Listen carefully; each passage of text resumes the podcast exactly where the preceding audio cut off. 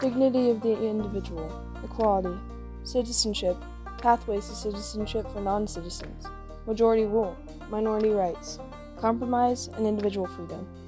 These are all fundamental concepts of American democracy. In this podcast, we'll be answering these questions What do they mean? Where do they come from? And what do they look like? Stay tuned and you will figure out more.